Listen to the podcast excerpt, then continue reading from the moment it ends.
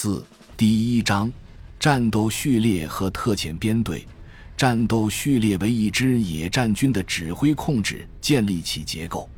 其建立和变更的决定只能由陆军总司令部作出。野战军由若干集团军、骑兵部队、空军部队和集团军直属部队组成，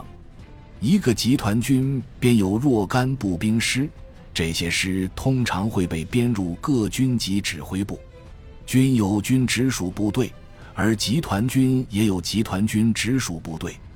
2个或2个以上集团军可编为集团军群。陆军层面的骑兵部队通常编为骑兵师，数个骑兵师可编为一个骑兵军，外加军直属部队。骑兵旅和规模较大的骑兵部队通常只配属集团军群或集团军。空军部队由空中打击力量和防空部队组成，空军部队可编入集团军群和集团军，也可编入集团军辖内军和骑兵军，特殊情况下甚至可以编入步兵师和骑兵师。陆军直属部队编有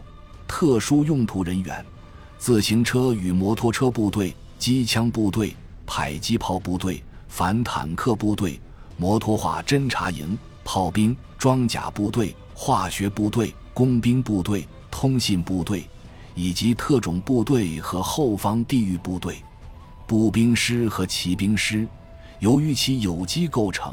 是具备独立作战能力的最小部队，他们有独立遂行任务并为自身提供支援的手段。集团军和军直属部队的编成与陆军直属部队类似，军级补给勤务的规模仅限于补给军直属部队。特遣编队根据战役和战术任务制定前卫、后卫、侧卫、行军纵队以及战斗群，应尽可能保持部队的完整性。指挥部分为上级指挥部和下级指挥部。上级指挥部包括最低至步兵师和骑兵师的所有部队。下级指挥部负责所有编制更小的部队。部队指挥官这个称谓适用于在一支诸兵种合成部队进行永久或临时性独立指挥的所有军官。